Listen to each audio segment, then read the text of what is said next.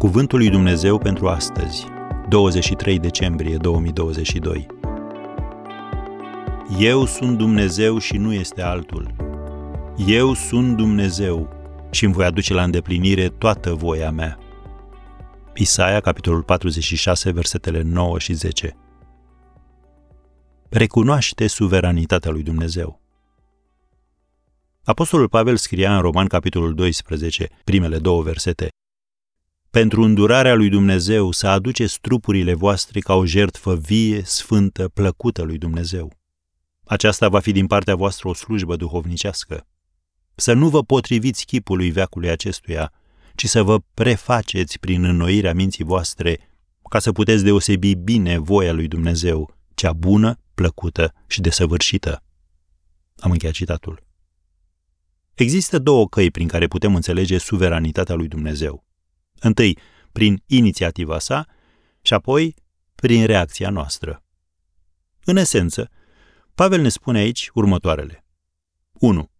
Împotriviți-vă presiunilor venite din partea unui sistem al lumii care vă atrage în direcția greșită. 2. Înnoiți-vă mintea în fiecare zi prin rugăciune și prin citirea cuvântului său. 3. Recunoașteți voia sa pentru voi și trăiți ca atare. Și apostolul nu se oprește aici. El spune mai departe, citim tot din Roman 12, de la versetul 9. Fie-vă groază de rău și lipiți-vă tare de bine. Iubiți-vă unii pe alții cu o dragoste frățească. În cinste fiecare să dea întâietate altuia. În sârguință fiți fără preget. Fiți plini de râvnă cu Duhul. Slujiți Domnului. Bucurați-vă în nădejde. Fiți răbdători în necaz. Stăruiți în rugăciune Ajutați pe sfinți când sunt în nevoie. Fiți primitori de oaspeți.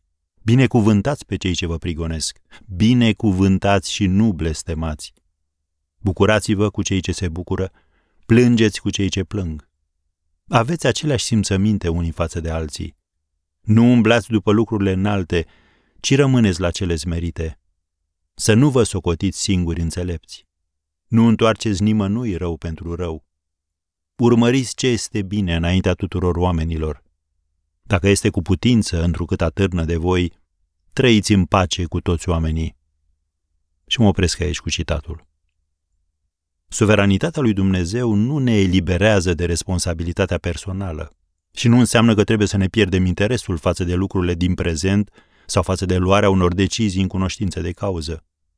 Dumnezeu se așteaptă în continuare să ne luptăm pentru excelență, și să fim preocupați față de o lume pierdută.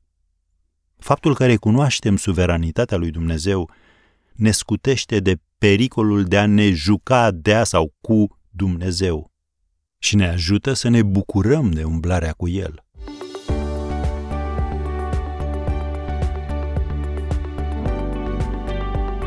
Ați ascultat Cuvântul lui Dumnezeu pentru astăzi, rubrica realizată în colaborare cu Fundația SER România.